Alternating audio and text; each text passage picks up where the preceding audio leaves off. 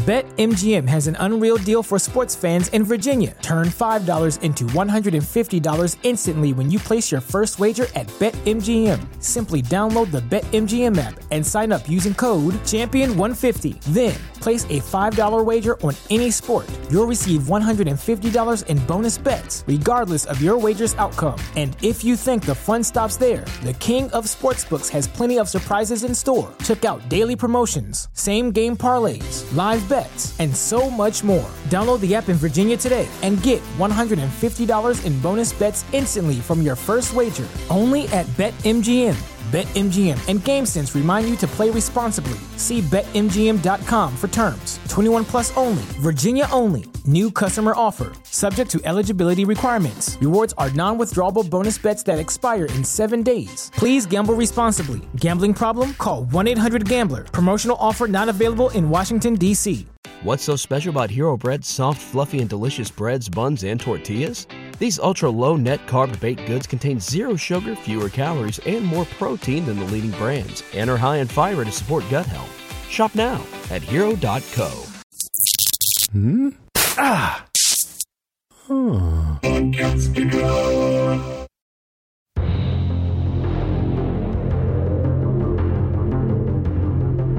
Aloha, everybody. I'm Rima. I'm Jason. And I'm Paige. And this is Strange Indeed, a podcast dedicated to the show Locke and Key. Today we're covering the premiere episode of season three called The Snow Globe, which yeah. seems like a solid title for this episode. very, very fitting. Yeah. yeah. Very solid, very fitting. We know exactly too... what it's all about.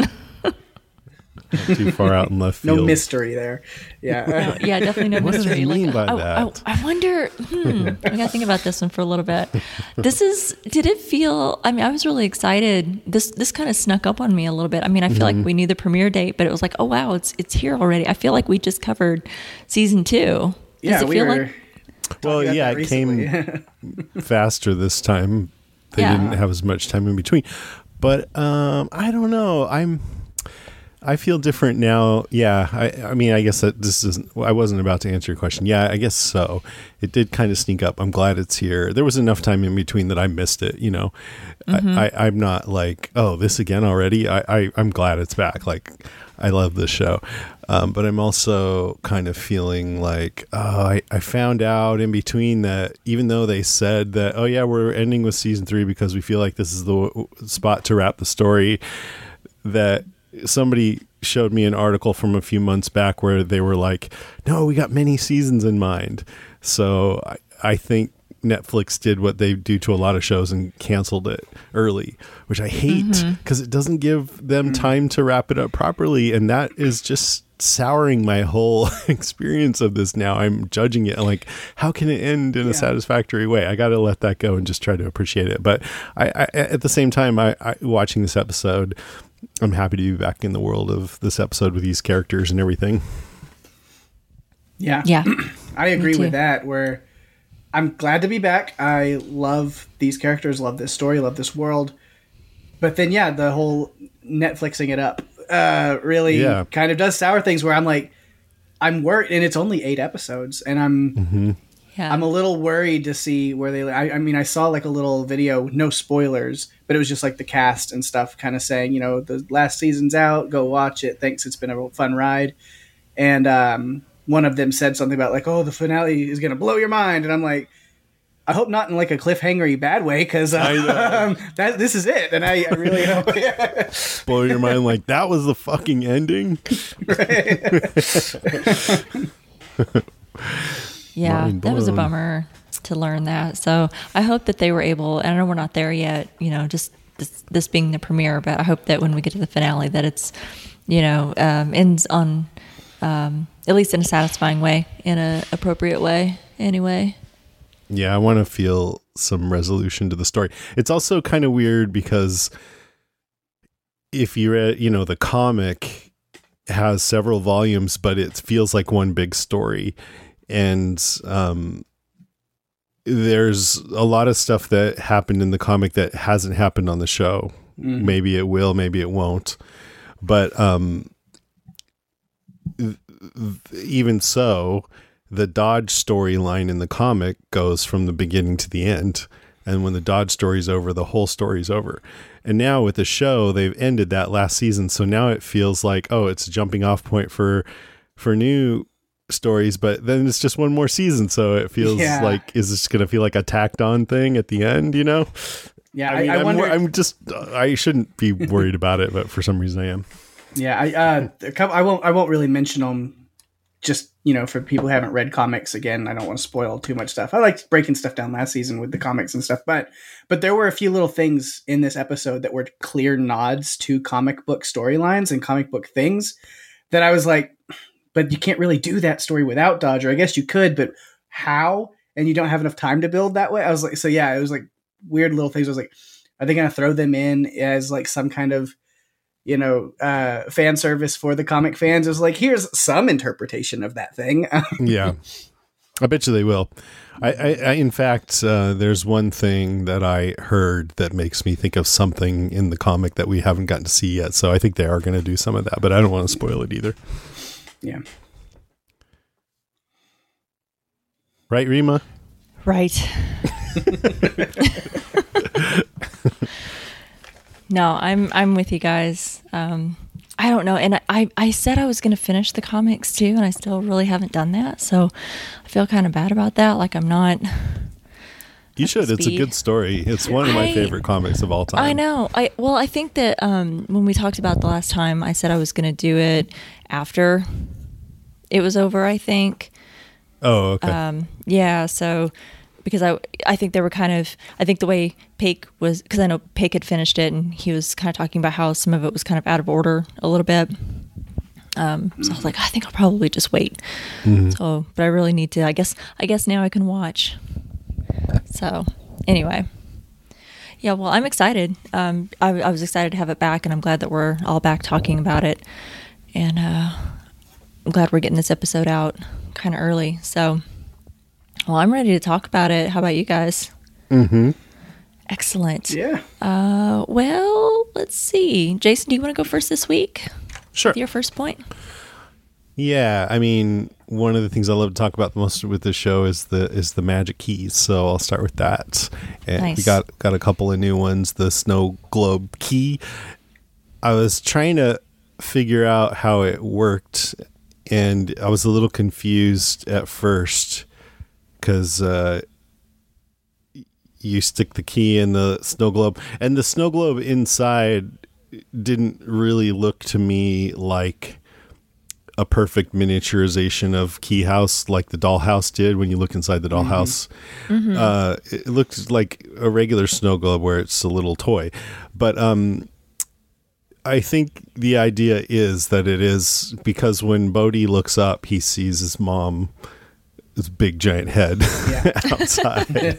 so, but then again, it's water in there, so why isn't he underwater? But uh, you right. just kind of have to overlook that. So, I think the idea is when you put the key in and turn it, then key house kind of syncs up with the with the key house inside the globe and then outside is in the globe and so if you go outside you can play in the snow and stuff but then when you turn the key and take it out uh, key house goes back to just being out in the real world and the if you're still outside of Key House in the snow globe, then all the doors close, like as what happened to Bode, and you're stuck in there. Which and these two uh, sisters were also stuck in there too.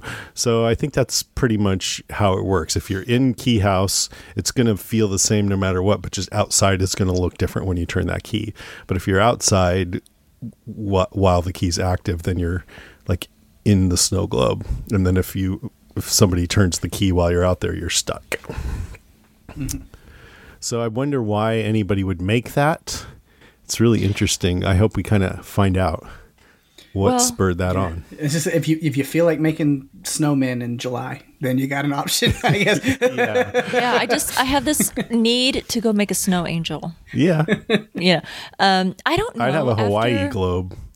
Yeah, no kidding. I don't I definitely if I well, I guess if you have the anywhere, anywhere, anywhere key, key yeah. then you wouldn't really need this. But I right. wonder if it was because these two, and I don't know, obviously, and I don't know if it's in the comic um, or not, but just from this episode, I wonder if because these two demon sisters are in there, like was it created as like a prison? Like this is like a temporary, like well we can't oh, kill yeah. you or we don't have to do so this traps you and, and keeps you prison and keep right or prisoner and keeps because, you out of the way. Yeah, we don't know how long they've been in there. Yeah. It seems like not very long if they just figured out to use this big log to knock the thing over, but who knows? Yeah, it seems like they've tried uh, maybe all kinds of different ways to try and get out. Mm-hmm. And they just now came around to that. yeah, were they in there during seasons one and two? I don't yeah, know. Yeah, yeah. Also, what would happen if you use the snow globe somewhere else? I'm guessing nothing since it has a model of Key House, so maybe it's tied to Key House and you have to be inside Key House for it to work. I don't know. Yeah, maybe.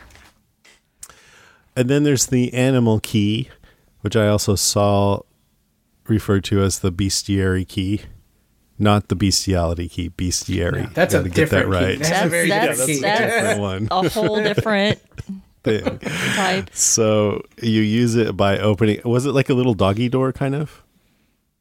It, it looked like it was low down, right? Yeah. Yeah. And then you go through and you become an animal, and Bode's a sparrow, and Kinsey's a cat.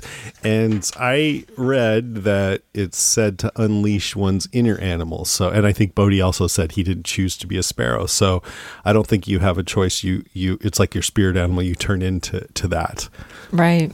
Which is kind of in, really interesting. I, I love that, and I, it makes you, of course, wonder what Suck animal somebody's you would be. inner animal was a fish or yeah. a mosquito. I know, right? Flopping. what if you're an elephant? You, how are you going to get back through there?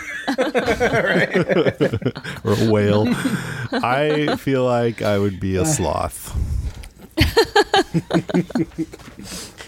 yeah, what about you guys? Uh, tiger. Tiger. That's probably speaking way highly of myself, but no, that's cool. I mean, I actually think wolf. I because sometimes I feel like a lone wolf, and other times I feel like a pack animal. So I've always felt like the wolf is my spirit animal. Maybe a koala.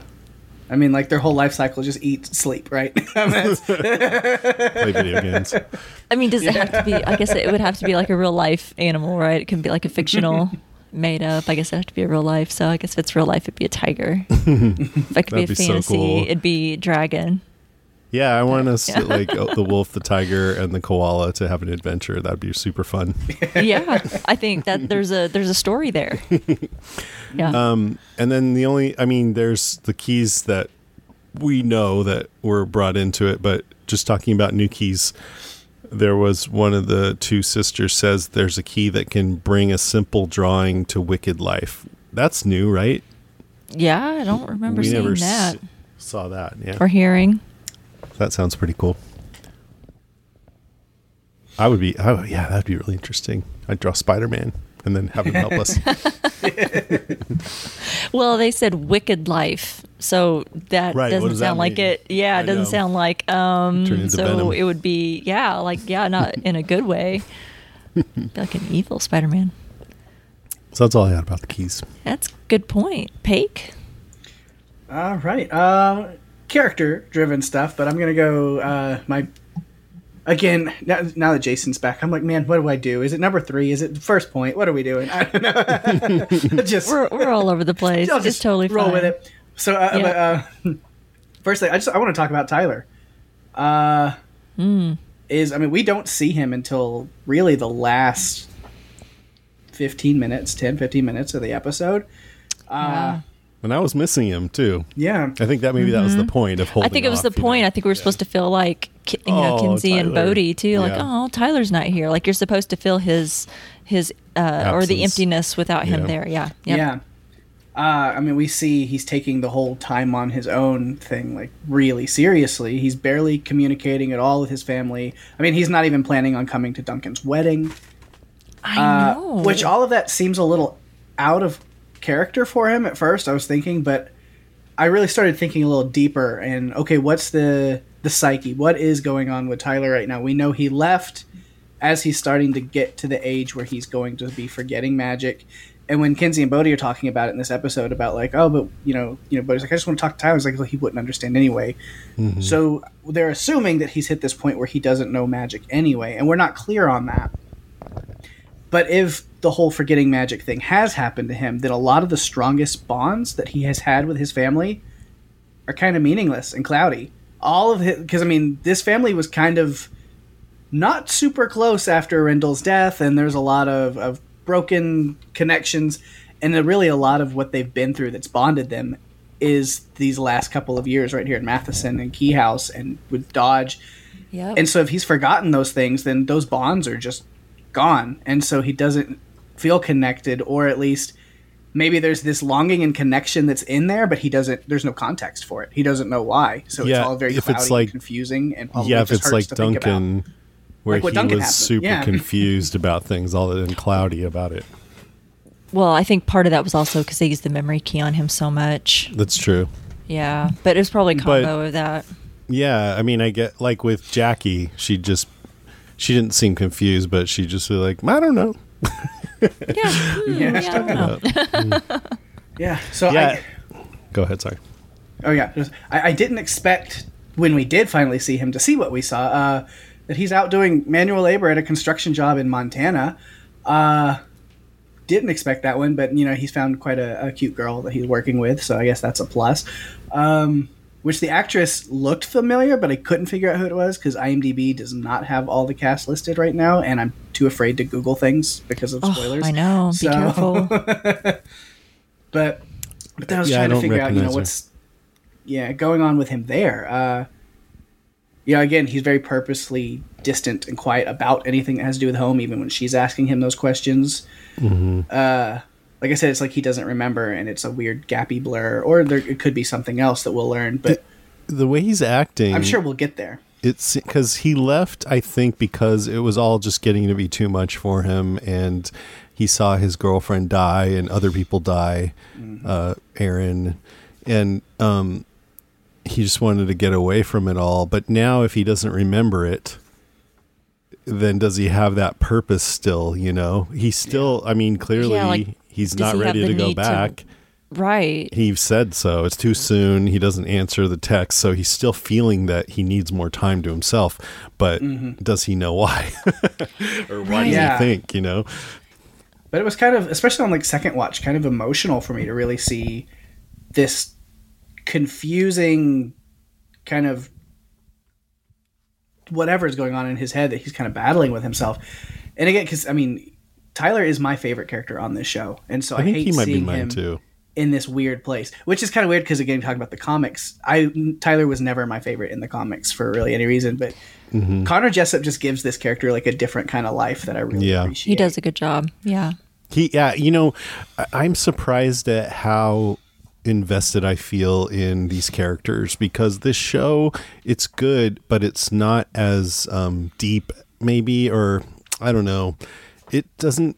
It's not as thematically clever as some of my favorite shows. It's not as dark as some of my favorite shows, but the characters are just so uh, innocent and lovable and you just want what's best for them. They're young, you know, and they've been through so yeah. much. And I really find myself like like with most shows that we cover, I can be pretty callous when something bad happens to somebody because I'm like, but it's good storytelling. But with this show, if something bad happens to one, I'm like, no, you know, it really got me. and Tyler, I feel that way about. Yeah, yeah. exactly. And so when they're like yeah. having a good time together, like in this episode, Kinsey and um, Nina are getting along. I'm not like, we need drama. I'm like, oh, good, they're getting along. That's so nice. Yeah, yeah. you know. Yeah, I think the last thing I was gonna say with with Tyler's story is this girl from work that is obviously very interested in him, but there's something that's keeping him from from going along with that and kind of pursuing that himself. Like, I mean, you can see there's probably some interest from him to her, but then it's like he's putting up a wall. Uh, and then the lyrics of the song that are playing when he's leaving the bar, and Kinsey texts him the picture of, of her and Bode uh, I, I just kind of noticed that the lyrics at that moment he's looking at that picture say, "We've forgotten who we are," are the words that are, are saying there, and I was like, honestly, and then they kind of clicked. I was like, I think that's a big part of it. Is like kind of yeah. mentioned is he's he's forgotten all these crucial puzzle pieces. You know, the mm-hmm. pain of Jackie, all this trauma is probably just sitting there in his head with no context for what happened. And I hope he's not a part through the whole season. I think he might be, but I hope not. Mm-hmm. Yeah, it'd be nice to like bring him back into the fold for one big hurrah. Yeah, yeah I, I want to see them together. Um, the girl, I she kind of annoyed me. Like, if a guy did what she did, if the genders were reversed, pretended to ask a girl out to a group thing at a bar, but then it was just him there, and he's oh yeah, they all had to go somewhere kept asking her a lot of questions, even though she seems nervous and like she really wasn't wanting to talk. And then at the end of the night, asked her to come to his apartment. And then when she said no, he said, "Well, I'm going to keep asking." You'd be like, "Back the fuck off, dude." Right. She's not into it. Jeez. hmm. Interesting. I don't think that's how the writers wanted us to feel, but that's how I felt. I was just like, "Geez." Leave the poor guy alone. well, I think she just and uh, Tyler is one of my points as well. So I mean, I'll just add to it. But I mean, I don't know. Girl knows what she wants. What's wrong with that? And and making it known like I'm interested and you know, I will back off and leave you be, but I'm going to, you know, I'm interested so I'm going to keep asking. Mm-hmm. You know, there's nothing wrong with asking as long as you respect their answer if they say no. So if a guy says want to go hang out with me and some friends and you go and it's just him there, you're okay with that?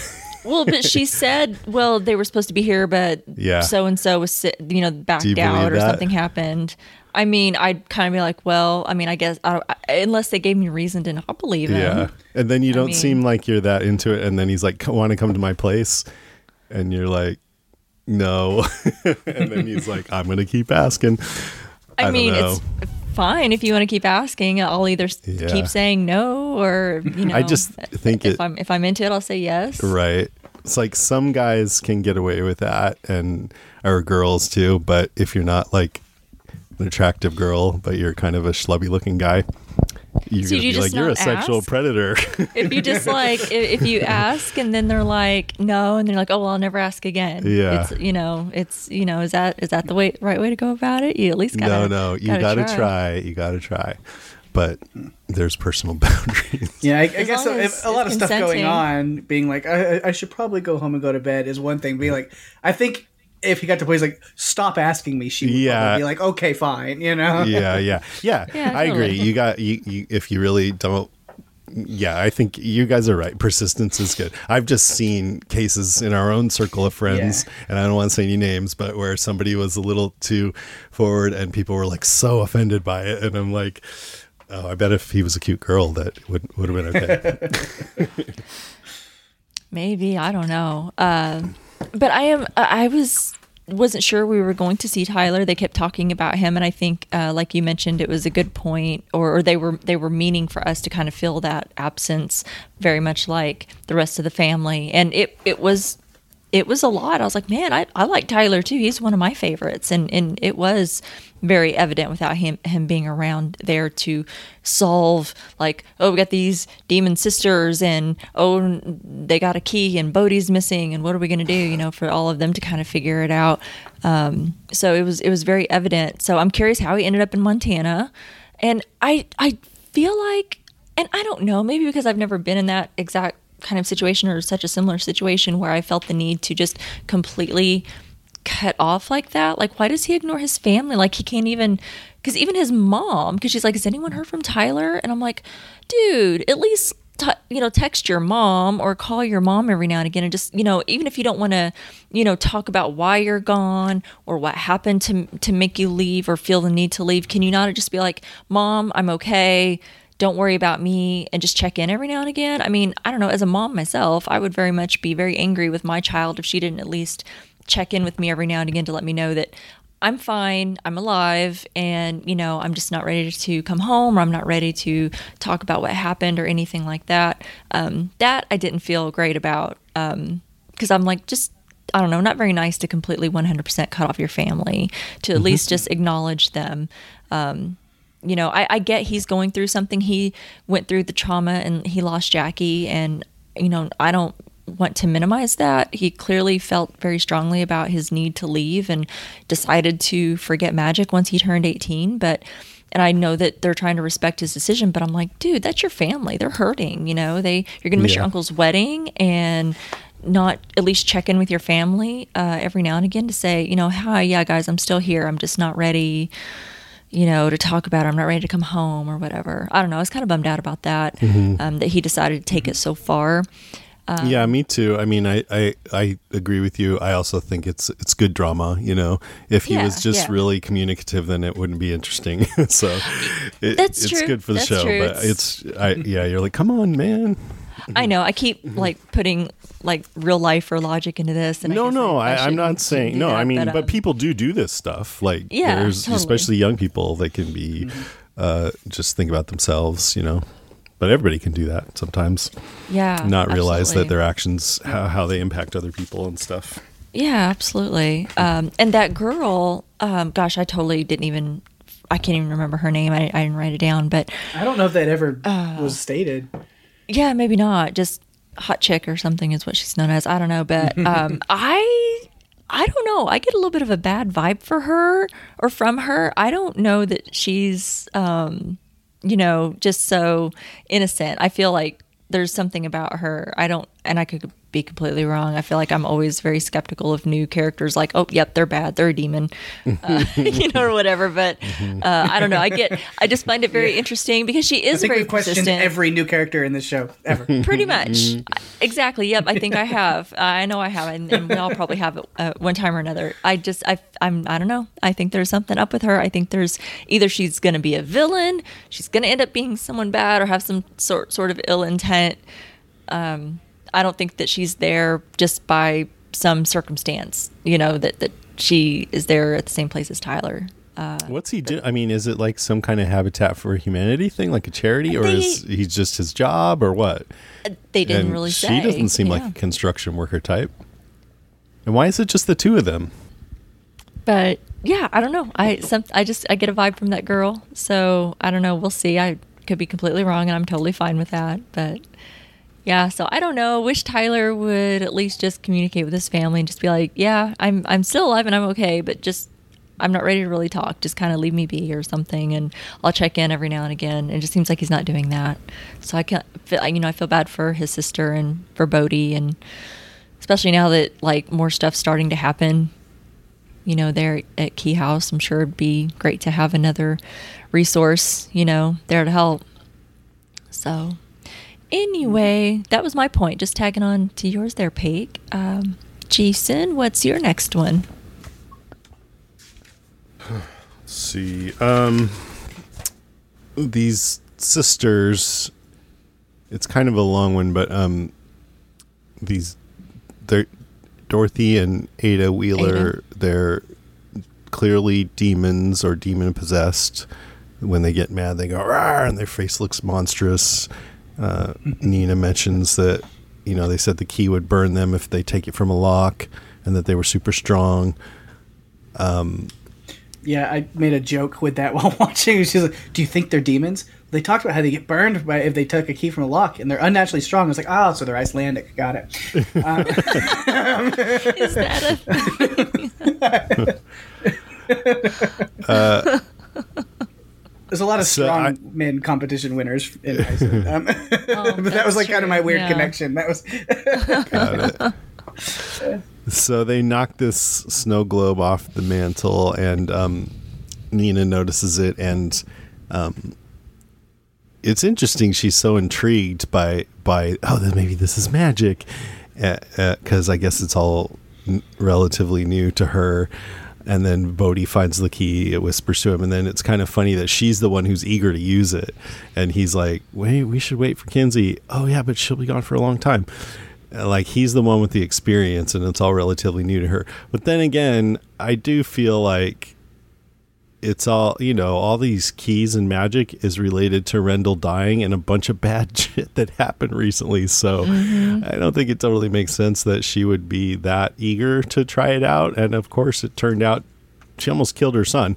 Um, and but then again i guess nina like as nina said to ellie the keys work on you unconsciously and they want to be used. It's a little bit like Lord of the Rings, like yeah, good they or call bad. to you, yeah, good or bad. Mm-hmm. So maybe that's why.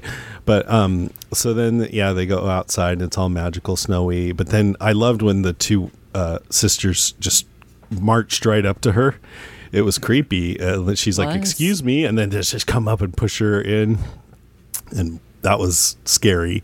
And then one of them punches her, and I thought they were pretty good the way they were dressed uniformly in their black uh, robes, and they kind of move their heads in weird ways, and their their lipstick was applied in a way that made them look kind of goth. So I, I, thought they were pretty good villains. One of them said, "Can yeah, you were. feel him now? He'll be waiting for us." So they're looking for Gideon, and they grab the key and leave for Gideon and to find him. And then Nina and Kinsey go out looking for them. I'm not sure how they knew where to go. I think I missed something there. Well, and and how did they know? Like he'll be waiting for us, or and I'm like, well, I mean, I assume they they met Gideon, but it's like, well, how did they know he was there? If they're stuck in a snow globe, how would they even know about Gideon? Do they just sense him? Can they like sense each other or something? Mm-hmm. I was confused but, about that. Yeah, but I was saying I, I don't understand. What, was there something I missed about Nina and Kinsey? They decided to go look for these sisters, right? They're driving around, and and Kinsey's like, "We're gonna, for the we're key. gonna find them." Yeah. yeah, but how did they know where to go? Just drive around. Anyway, um, yeah, that was just kind of like a suspension of disbelief. Yeah, I guess couple, so. couple drive by the fire, driving, yeah. seeing someone yeah. with cloaks or something. And they I happened to go to the right place too, uh, that camp. But um, I also thought Nina needed to be a little more careful with that snow globe because she's like, Bode's in there, but then it was sort of sloshing around a little bit during the drive over. I, I did have a little nitpick about that because we see when the sisters knock the snow globe off the mantle and like you see them falling and flying around. Yeah. Mm-hmm. And so, and then it's like with Bode in there and the way that she's running and tilting it and putting it in her bag. Yeah. Like, why isn't that kid sliding all I over know. the place? Yeah, he's, yeah. he's like seasick in there or something. Yeah and then they got lucky because Gideon told the sisters to go back to the house and get all the other keys. And then they used the mirror key on them, which I loved because I don't think we saw that at all last season. And I thought they should trap somebody in there. They got all these enemies, and they did it here, and and uh, it was cool sequence. And uh, if people don't remember, uh, Nina used that key in season one, and then her doppelganger was beckoning her and she went inside and got trapped and then they I think Tyler and Kinsey went in with ropes tied around them or something and got her out. I forget. Yep. But they saw skeletons in there. So, you know, it was the idea that you, you could just be trapped in there until you die. And now Ada and, uh, what's her name? Dorothy are, are trapped in there and I liked when Ada said, "What'd you do with my sister?" And Nina's like, "You can have her back if you give us the snow globe key." And Ada's like, "Keep her," which is typical like, demon. Don't care about anything.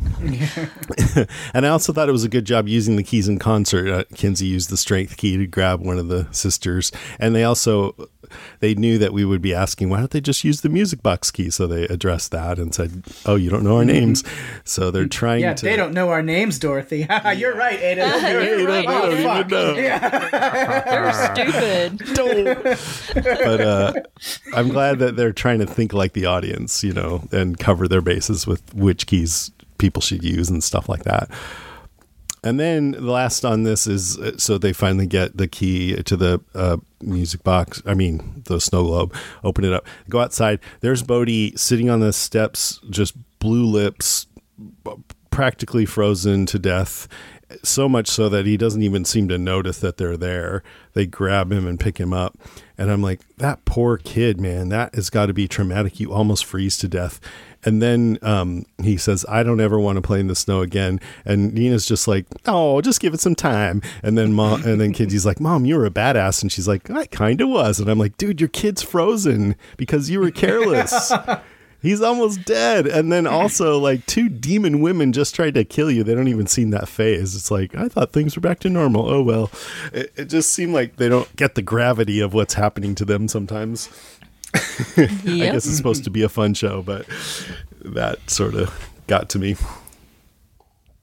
Yep. She didn't even apologize. I mean, he said we should wait for Kinsey to get home before you use these keys. key wants to be used. Okay.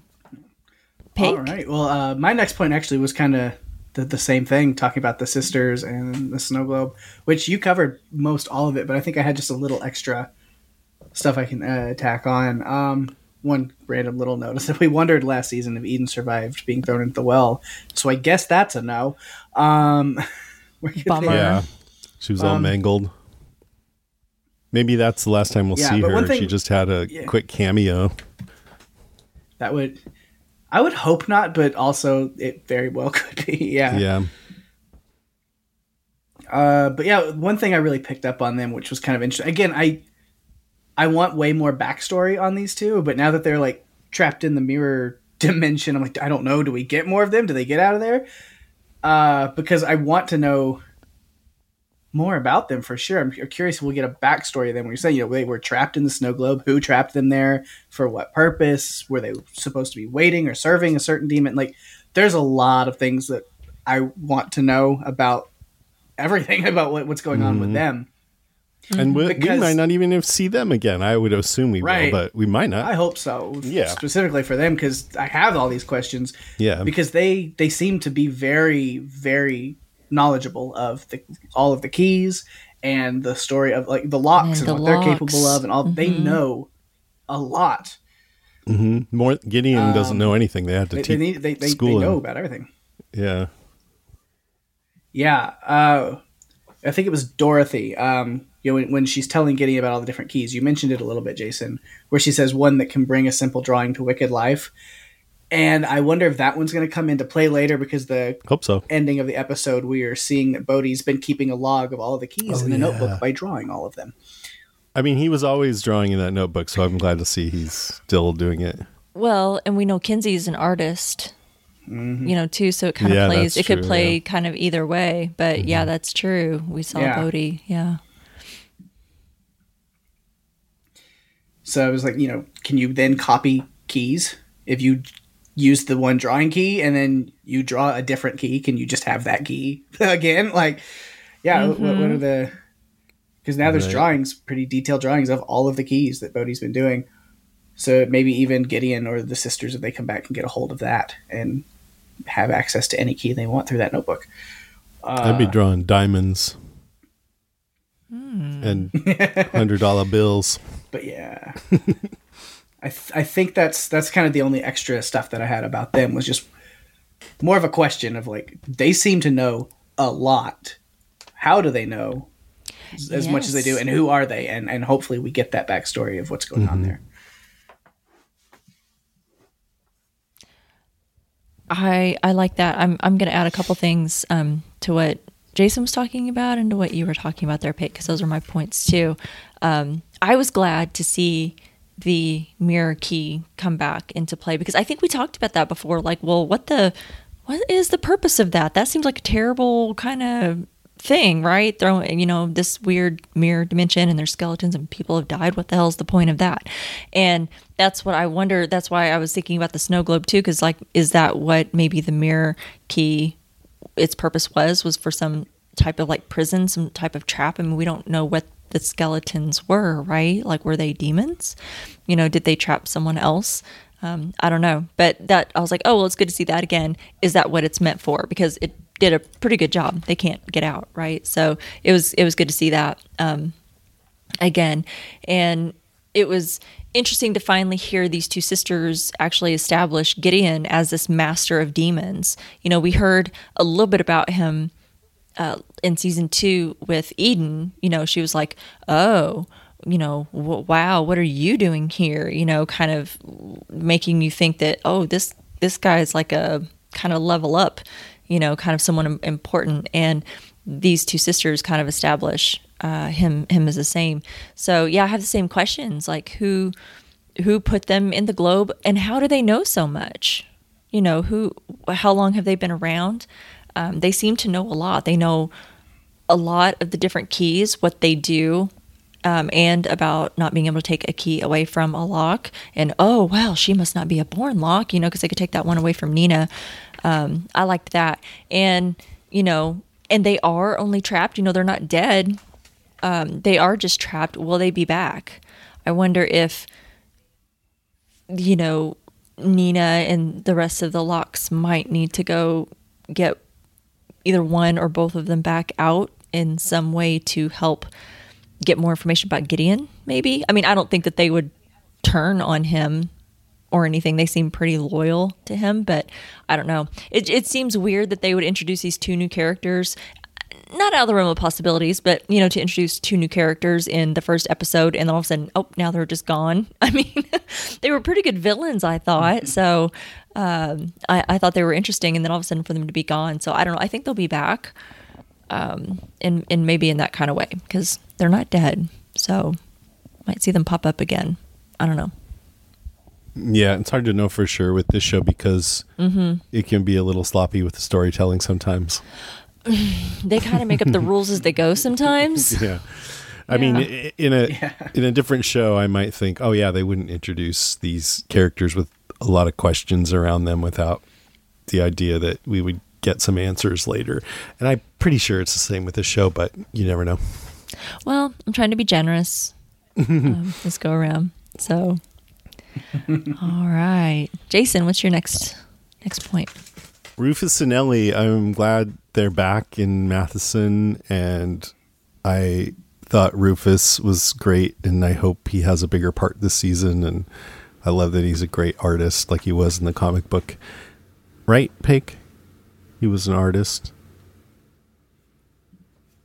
Um, wasn't he? Or at least he, he, drew a lot of. I know he kind of lived. He, he liked to kind of go into his own yeah, imagination world where it was all, all comic about. booky and stuff. I don't know if he drew the comics himself, but he definitely the, was very comic book first. The style of his art was, I think, the sim- a similar style to the was comics like the he comic? was reading. Yeah, in the yeah. book, in the comic book. Mm-hmm. Anyway, glad to see him.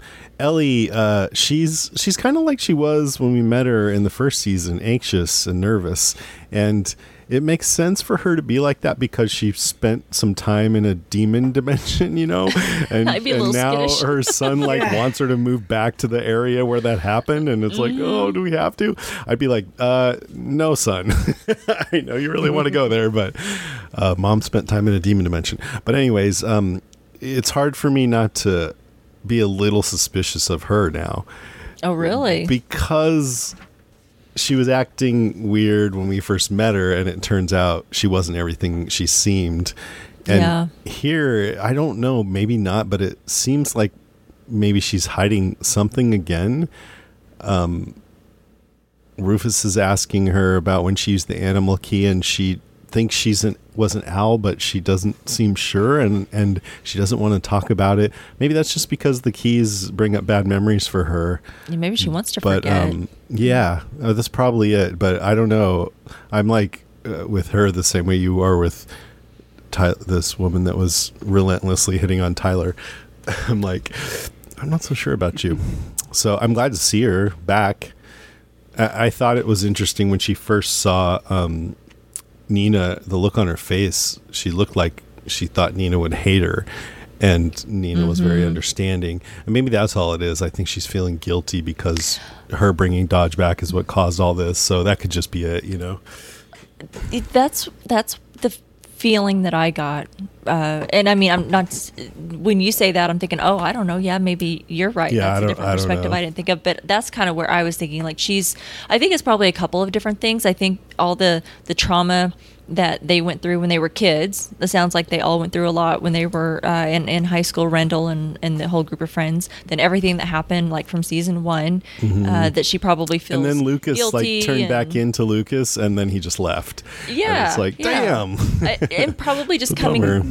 Yeah, and just coming back to Matheson, where all of these things took yeah. place, and to be back there again uh, is probably hard and traumatic, and uh, so she's probably just has a lot of feelings like I feel guilty. I feel like if, if I hadn't done what I did way back then, none of this would have happened. Um, and now I got to come back here and, you know, because my son wants to be here and live here. And it's just, you know, being back in this town where all of these things just makes it fresh for her. It's hard to move on, you know, when yeah. you're, when you're, when you're there. So, um, but that's interesting. I, that brings a new perspective I hadn't thought about that maybe there's something a little different going on then, a little more sinister, maybe. I'm glad someone asked her what it was like in the demon world because I wanted to know that. Yeah. And she said it was like time and space didn't even exist and I was just drifting. It's kind of like trying to remember a bad dream where all that's left after is that feeling. And it's a feeling I hope I never have again. So it seems like it was just sitting in this really bad feeling. And I'm not clear if it felt to her like no time passed or an eternity or something else but whatever it was, it just seemed like it felt bad. That's really what we got from it. It wasn't like she said, "Oh yeah, I found this pathway and there was a cave" or anything like that. It felt more like almost like she was only partly conscious and just feeling bad the whole time, you know. Mm-hmm. That sounds terrible. yeah. yeah. That's that's a lot to deal with. And then also there's this I guess just awkwardness and kind of embarrassment of the the fake story that she's having to live with. Uh, mm-hmm. She's returning yeah. to this town full of all these people, and all that they know is this fake explanation about her being found elsewhere in like a Walter White fugue I was state. just thinking, you know, mi- minus the nudity. Uh, but you know, They're like, were you making math? Because I saw this one show. Four days out.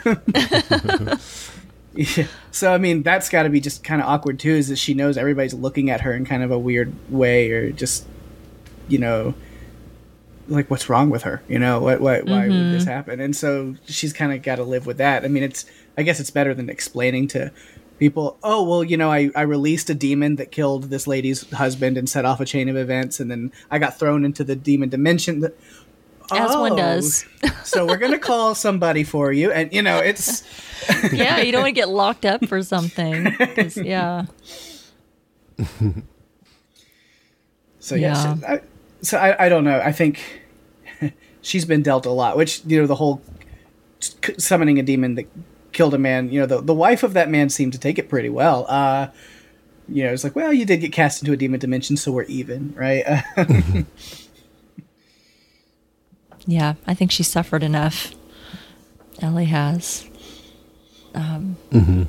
and it was nice. I liked that Nina was warm to her mm-hmm. and you know was like understanding you know yeah it's like not your fault you know you like like you were saying you know i think the keys kind of compel us i think that maybe that also that line might play into the rest of the season too i think it's important that might be important for maybe some future events maybe i don't know but you know i think that it was nice of her to give her some grace you know like saying something like that. Like I think the keys probably want us or want to be used, whether yeah. it's for good or bad, and to give her. But she didn't seem know, like she was doing it just to make her feel better. She seemed like she was really genuinely. No, no, I, I, I don't that, think you know. I don't think she was saying it to be fake. I'm just saying it was nice of her to give her some grace, you know, and and be like, you know, it's not your fault, and you know. Mm. Um, and then just being kind to her in, in general. And then she was extended some kindness at the diner too. And I think she was kind of surprised by that. I think she, you know, was kind of expecting to have to answer a bunch of questions like, well, what happened to you and where were you? And, you know, where people are just like, we're just happy to see you, you know, so good to have mm-hmm. you back. So I, I, I like that. I hope that that helps her maybe heal a little bit. But she may be a demon, so we don't. She might sure. be. She might have come out a demon. I don't know when she got back from, uh, from that dimension, whatever it is. I don't know. Okay. Is it my turn? Yep. Yep. Okay. well, I mean, I don't know actually. You don't know. Mm-mm. What was that? Was that Jason's? Or yeah. that was Jason's, I think, right? So oh, then, was it? Okay, well then it's you. That was me. Um, yeah, Ellie and uh, so yeah, um, I'm going to talk about Nina a little bit. Uh, it's kind of the last major point uh, which we've talked about around and about in a couple of things, which is kind of her arc and, and this story here. Uh, it was strange, but kind of nice to have her in, you know, on uh, the whole magic and keys thing. Mm-hmm. Finally, because I mean, that's been one of the biggest emotional beats the first two seasons is the wedge that it drove between her and her children and mm-hmm. you could mm-hmm. see how much they wanted to let her know because you could see how it was impacting her where she's like why are my children keeping me th- things from me or why do i feel so disconnected and now that mm-hmm. she knows what all that was it's it's a big burden lifted off of her but then it's kind of fun to see she's very into it um, she's all in on the magic yeah You know, like I like that scene. You know, Bode's hearing the whispering iron there in the kitchen, and at first she's like in mom mode, and then when she realizes what he's doing, and you see her light up, like, "Oh my god, are you? Do- Ooh, where is it? What are you?" And she's like mm-hmm. all into it, like, "Ooh, is it in there? What? Ooh, what are we gonna do?" And then when he finds it, it's like, "Well, we, we should try it out. We're gonna wait on Kinsey. Oh, she's gonna be out late. You know, she's just very come, on, come on, let's do it. excited. it. She's like a little kid with it. Yeah, where Bode was like, acting uh, like an uh, adult. You know, you you know, Dad got killed because of these keys. Yeah, but they're right. so much fun. yeah, it's interesting to see Bode being a little bit more mature and hesitant about using something new that they hadn't done before, whereas she's more right. like, "Oh, come on, come on, let's let's just try." Yeah. And we see the, you know, uh, consequence of that mm-hmm. is her kind of not thinking and or you know thinking very rash with what happens to Bode. Uh, you know, she has this moment where she's like, you know, she didn't think it through very well. She's like, "Ha! I trapped my son out in the cold and brought you back to the normal world. Take that." Oh crap! Wait a minute, that's not what I needed to do. uh, you know, where she's just not really thinking too much, and it is kind of weird that she at the end, you know, she kind of brushes off like, "Oh, I am a badass." So I was like, you almost killed yeah, me, mom. You might want to take your son to the hospital. Bode's like glaring over while he's trying to warm up, and you're like, yeah, shut up. Although I will give her credit, you know, we've talked about the mirror thing a lot, but that is really badass. I it was, yeah, yeah that, they, that they brought it yeah. back from season one, and it was a clever way to to, to defeat the sisters, at least for mm-hmm. now and Nina remembering that first time and knowing to go yeah. there and even having that moment where she's like, I'm not falling for that again, you know? yeah, I love that. Because that mirror, I also just dig the concept of a version of you mm-hmm. looking kind of sinister and beckoning you. It's so creepy. And for her to just be like, no, no, no, no. that was yeah. pretty good. Mm-hmm. And then I did pick up on the whole, you know, you can't use the music box key because you don't know our names and then when they get trapped in the mirror dimension and Kinsey and Nina are standing right there before locking them in for good and you hear them yelling their names back and forth to each other. So now oh, so now they know. Uh, yeah. Mm-hmm, mm-hmm. so maybe that will come back. Have we ever seen it being used on a demon? I don't know. I don't think mm. so. I don't know it was used on eden but that was before was it before she was possessed yeah. so. As far as i know i don't think we have so i'm not sure but I guess I assume it does work, or they wouldn't have mentioned it themselves. Oh yeah, Maybe. that's I don't know. That's true. Yeah. Mm-hmm. Yeah. So really, the only other thing I would talk point. about her is just her love life. Uh, it's just a quick little thing. Uh, you know, Kinsey's mentioning to her that she should invite Josh as her plus one to the wedding, and she's like, you know, kind of talking about that she doesn't think she's ready. But I think her daughter suggesting it to her definitely is helping. Mm-hmm. And because Kinsey before wasn't approving of it because yeah. she wasn't ready, but now things are back to normal ish, and it's nice. They're more friendly to each other, and mm-hmm. I liked it. So, so having her call him there at the end and invite him was was pretty sweet. I was like, okay, good. I'm, I'm glad. I, I I like the character of him, even though he was definitely a demon last season. We were all convinced, right? He was the new character that we did, but but I, I like him and and them together and of course that line on the phone where he says, "If there's an empty seat next to you, then I'm in." And I was like, "Oh, that's the mushiest thing I've ever heard, and I love it." Yeah, when they're like this moment of the episode, because I was sort of feeling like I don't know if I'm really feeling into it as much as I used to. But um, there was a scene last season where they were playing that one song that I love and I still listen to it, "Spirit and Decline," I think it's called, and they were just going to bed together basically, yeah. and it was just such a beautiful sequence. It was and, a nice scene, yeah. And and here there's moody romantic music in the background, and they're being all lovey but kind of nervous because they haven't seen each other in a while. And I'm a total sucker for these two. They're so yeah. they have such great chemistry together, and um, I don't know. It's probably all going to go to hell at some point, but um, I, I, I I fell for it big time. Yep. I mean, they've had a couple months what to cool off because she's like, oh, I just, you know, at the end of season two, she's like, I don't know, you know, some stuff's happened, and yeah, you know, you were like to trying to get your dead wife out of the demon dimension, and that was the most important thing to you. So I'm yeah, so sure. Gonna kind of step back, and now they've had some time to kind of cool off, and and he said the most perfect thing too, because you know, it, it sounds like he's allowed her to have her space, and he's still really into her. And when she's like, you know, didn't know if you wanted to like come to the wedding with me, and he's like, if there's an empty seat with you next to it, I'm in, and I'm like, dude kudos. That was the perfect thing line. to say. You don't. The mushiest thing I've heard, but I, I was gonna it. say I loved it. I'm like, you know, it's not cool wondering if someone's, um, you know, wants to be with you or into you. And he just, he immediately said the right thing. Mm-hmm. I'm like, good for and you. And she dude. was like so happy. She was about ready to cry that yeah. he said yes. Mm-hmm. That was sweet. sweet. Big old smile on her face. She mm-hmm. was excited. So yeah, it was good. BetMGM has an unreal deal for sports fans in Virginia. Turn $5 into $150 instantly when you place your first wager at BetMGM. Simply download the BetMGM app and sign up using code Champion150. Then, place a $5 wager on any sport. You'll receive $150 in bonus bets, regardless of your wager's outcome. And if you think the fun stops there, the King of Sportsbooks has plenty of surprises in store. Check out daily promotions, same game parlays, live bets, and so much more. Download the app in Virginia today and get $150 in bonus bets instantly from your first wager. Only at BetMGM. BetMGM and GameSense remind you to play responsibly. See BetMGM.com for terms. 21 plus only, Virginia only. New customer offer. Subject to eligibility requirements. Rewards are non withdrawable bonus bets that expire in seven days. Please gamble responsibly. Gambling problem? Call 1 800 Gambler. Promotional offer not available in Washington, D.C.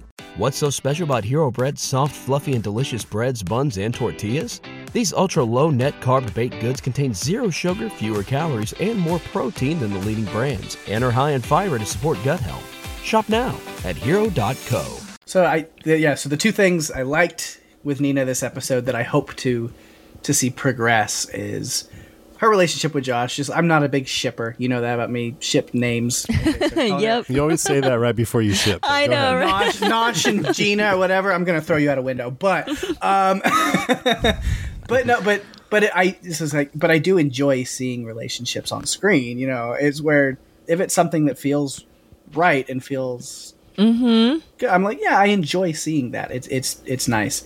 So I, I want to see that built. But then also with her excitement and and being in on all of the magic and keys, I just hope that she learns a little self control and to take things a little more serious. You know, the kids were the same way in season one, where they were doing some real dumb stuff, even in season two, uh, with these keys. And so I think that's just kind of part of it is when you start using them, you it's you know learning as you go. So trial and error. It would be tempting. I mean, I'd want to yeah. be a bird and a cat chasing each other around. That'd be super fun. or a sloth and a tiger or whatever. and a koala. Okay. But yeah good good point. Uh, well, as much as what I, you know, I did enjoy this episode. It was good to have the show back. There, there were a couple of issues that I had with it, and I can't help but not call it out just a little, little bit. I just kind of saved it for for last. So, um, it did kind of bother me that they didn't go ahead and go talk to Chamberlain first about uh, the keys and what they do, um, especially like that snow globe key. Um, I just keep asking why do they keep taking these kinds of risks? Like all of the things that they've been through, uh, all of the demon attacks and you know everyone everyone's lives have been jeopardy one way or another and you know that they're finding new keys and why do you keep taking these risks? Let's learn a little bit about what they do and try to be as informed as possible. I mean, I get that it's exciting and stuff. Like Nina was really excited. You know, it's new to her and she but it's like, man, I don't know. Can we learn a lesson a little bit? I don't know. And then one other thing that bothered me was why would they give Nina the big bag full of keys knowing that she's not a lock by birth and they can just be taken from her? that didn't. I'm like, why would you give them to her? Um, that doesn't. Which I've never really thought of that necessarily about it having to be blood, but it makes sense. But I don't know if we really even question that too much. Uh, but it does make sense. So. yeah. Mm-hmm. Yeah, makes sense. So, you know, I'm just like, why would you give them to her? Uh, she, they can easily be snagged from her. I mean, they made a big point, which might come up again later. I don't know if they they were trying to drive that point home. Oh, she's not a lock by birth. We can just take it from her. We're not going to burn. um, otherwise. So I, I, don't know if that's going to come back later and mean anything or not. But I'm like, why would you give Nina that? She's new. She's new to this whole running and hiding from demons thing. I mean, she she did handle herself. I will give her kudos for the whole throwing them into the mirror uh, dimension or whatever. She did she did do well. But I was like, man, I don't know. I, I think I'd want them uh, handled by someone that they couldn't just take them away from, and that just adds to you know also if they're going around constantly fighting demons, everything they've been through in season one and season two, why do they not have like a demon drill or something in place? Mm-hmm. Uh, a, a, plan in place. Like, okay, look, guys, remember all these things that we went through? Uh, let's figure out how to, like, you know, instead of having to come up with a plan in the moment, like, and they're just kind of running with it and why don't they have a plan in place you know, like if if this happens, this is where we're going to go or this is what we're going to do. You're going to go here, you're going to grab this. We'll have these like whatever weapons or whatever that they have on you, so we're going to have this on standby. Um, you know, I don't know. It's like I just feel like if if you're living in uh, near danger in someone who's or someone or demons, whomever, and you don't know who to trust because uh, they look human, right? Eden and the rest of them, they all look human. You don't know who to trust. Um, you know, okay, so if this happens, this is what we're gonna, this is what we're gonna do. I don't know. I, I feel like on a weekly basis, we'd be practicing like a demon drill or something. Let's make sure we got this down pat. Um, in the case of something happening, and it just seemed kind of chaotic you know, with with all of that happening, and especially someone new like Nina, who's new to the whole uh, magic world, you know, it, it, seems like it would be good to kind of, you know, have, you know, a good plan in place if something like that happens because they know, well, they don't, they don't know. They assume, um, we know Eden is dead, but they don't know that. They think Eden is still out there. So if you know that there's still a demon out there lurking about who means you, you harm, why wouldn't you be like, okay, if she shows up, this is, here's what we're going to do. Or try to do anyway. So I don't know. It was just kind of, I don't know, it just bothered me a little bit that um, a couple of those, you know, things about the risks and um, how they're still kind of, I don't know, just doesn't make sense to me. Um, but again, you know the plan wasn't drama. try to throw them in the mirror mirror well, dimension. I, I don't get the strength that. key on and throw them in the mirror dimension. Oh, what what would be a good plan? I don't know. I don't know. I've never had to fight demons, so I'm not I'm not sure what a good plan yeah. would be. I just I, I just feel like um, okay, well we'll take the keys and we'll put them here. Someone's going to grab them and they're going to do this, or you know try to have a couple of plans in, in place or something. I don't know. It just seems like um, I don't know. You can't plan for everything, but I don't know. I just feel like I would try to be as prepared as possible. Yeah. You know? Because it does seem like they're not prepared or they're not really thinking about it because we even have Kinsey in this episode saying, Dodge is gone. We haven't heard from Eden. Things are finally kind of normal. And I was like, there you go. You just jinxed it. Way to go. I was going to say, uh, yeah, good good job, Kinsey, for jinxing the whole thing because now we know shit's going to hit the fan. yeah. As soon as you say that, then something happens. That was the trigger right there. Yeah. So I don't know, just a couple of little gripes, but you know, I, I, I have to point them out, but I'm not going to hang on to it too hard or anything. So, um, well, that was all that I had. What about notes? You guys have anything else or have some notes to add? Any other points? Yeah, I had another point. I just wanted to talk about their brilliant plan for handling the demons. No, I'm just kidding. okay, please do. I, am happy to prove wrong. I'm just kidding. Uh, I Gideon. Um, he's got a couple of things going on. He seems to be looking for a doorway to the demon world or trying to open it, right? Because he's like touching that rock and thinking back to when it was open and getting pissed. And uh, then it does open at the end, and I wasn't clear if that was because of something he was doing or if it just cracked open in front of him. Yeah, it was weird because it seemed he clenched. He was holding the echo key and the anywhere yeah. key and he put them together and clenched them in his hand, and then it opened. And that like, did it. Is that what caused it? And I was like, I don't. Uh, sure, I was like, I don't know how yeah. or why, but I know it's bad. Because the echo key like brings a person's spirit back yeah. or something, but then they're trapped in the well house. So and the anywhere key lets you go in. Yeah, I don't know, but yeah, maybe yeah, it did seem like that's what did it.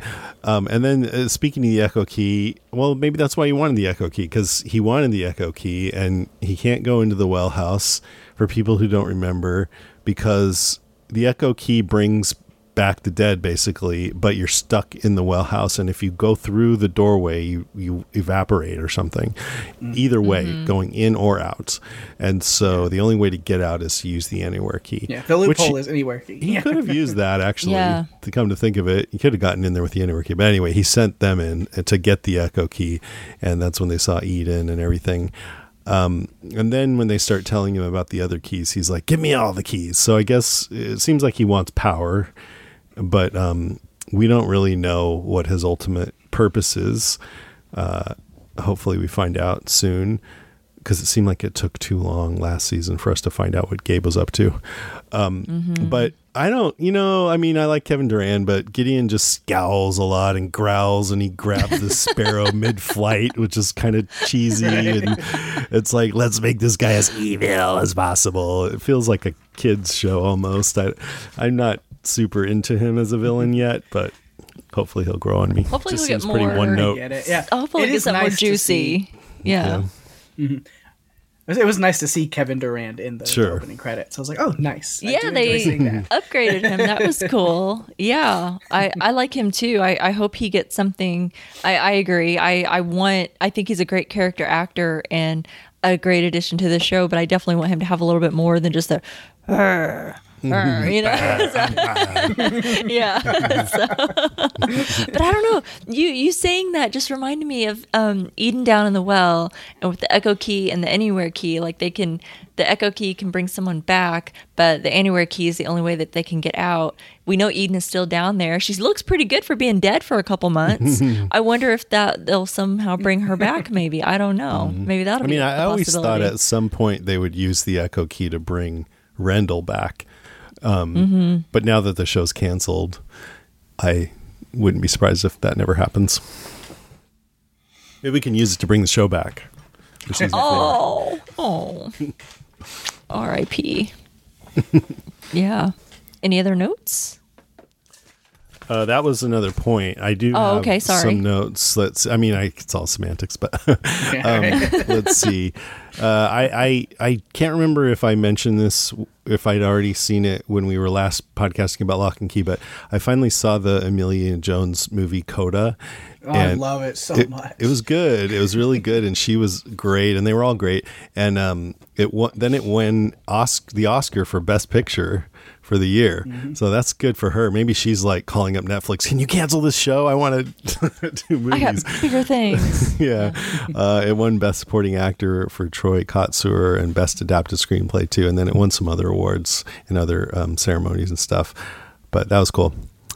Um, the Savinis, we didn't talk about that much, but they, Mr. Shaw, whoever he is, hired them to do this tourism film to get people interested in Matheson again after all these murders. Uh, but they're using it as a way to also work on. I guess they're still working on the splattering. Yeah, I thought like, that was done. sequel. It's like a sequel. They're, they're making okay. a sequel. Yeah, is that sequel. what it is? Okay, yeah. okay. And that was interesting when the lobster guy comes up and you know that Kinsey thinks about Gabe when she sees that. So yeah, she seems to be okay with just moving on she with this. like on. it doesn't bother her that much. I mean, I was freaked out for her when that happened. Um, and I also miss Scott. Seeing all those guys made me miss Scott, but we saw him go off to yeah. film school. I had that same note where I was like, I like seeing the Savinis, but I was like, oh, I miss Scott. Mm-hmm. Yeah. Um, what else? Uh, I liked when Nina says, "There's no snacks right now. We're in the dinner zone." I'm like, I got to try that line on my kids. and I did the girl that was hitting on Tyler relentlessly and I didn't really care for. I liked when she was trying to get him to leave work and she goes, Come on, it's yabba dabba do time. I like that. Because that's for the kids on the Flintstones. That's what he would say when the whistle blew at the end of the workday. Mm-hmm. Tweet yabba dabba doo. Flintstones. Eat the Flintstones. That's all I had. Good notes. Pig? If they were not good, would you say that? Those were not very good this week. Terrible notes, Jason. yeah, no. try, know, try hard. Just, I would just not say anything and just move on. No.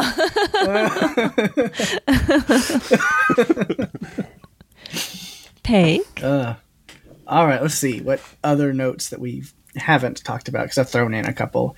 Uh, just random. I was like, Matheson's flying the updated Pride flag downtown, so hell yeah! Can I move there, please? Um, I just see, saw that uh, when I was in Amsterdam because it was there was a big Pride parade and the, those flags were everywhere. It was pretty freaking awesome. That's cool. Uh, the Hercules belt didn't do a whole lot, I think, until you pointed out while you were talking. She did probably wouldn't have had enough strength to carry one of the demons into the mirror without it. I didn't really think about Yeah. that.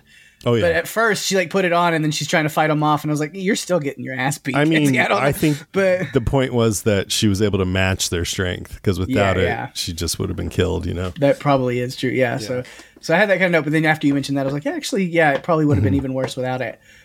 Uh, let's see. Yeah, it's a Frederick Gid- Frederick Gideon, but I keep com- being compelled to say and write Gideon Graves in my notes because Scott Pilgrim is life. Uh,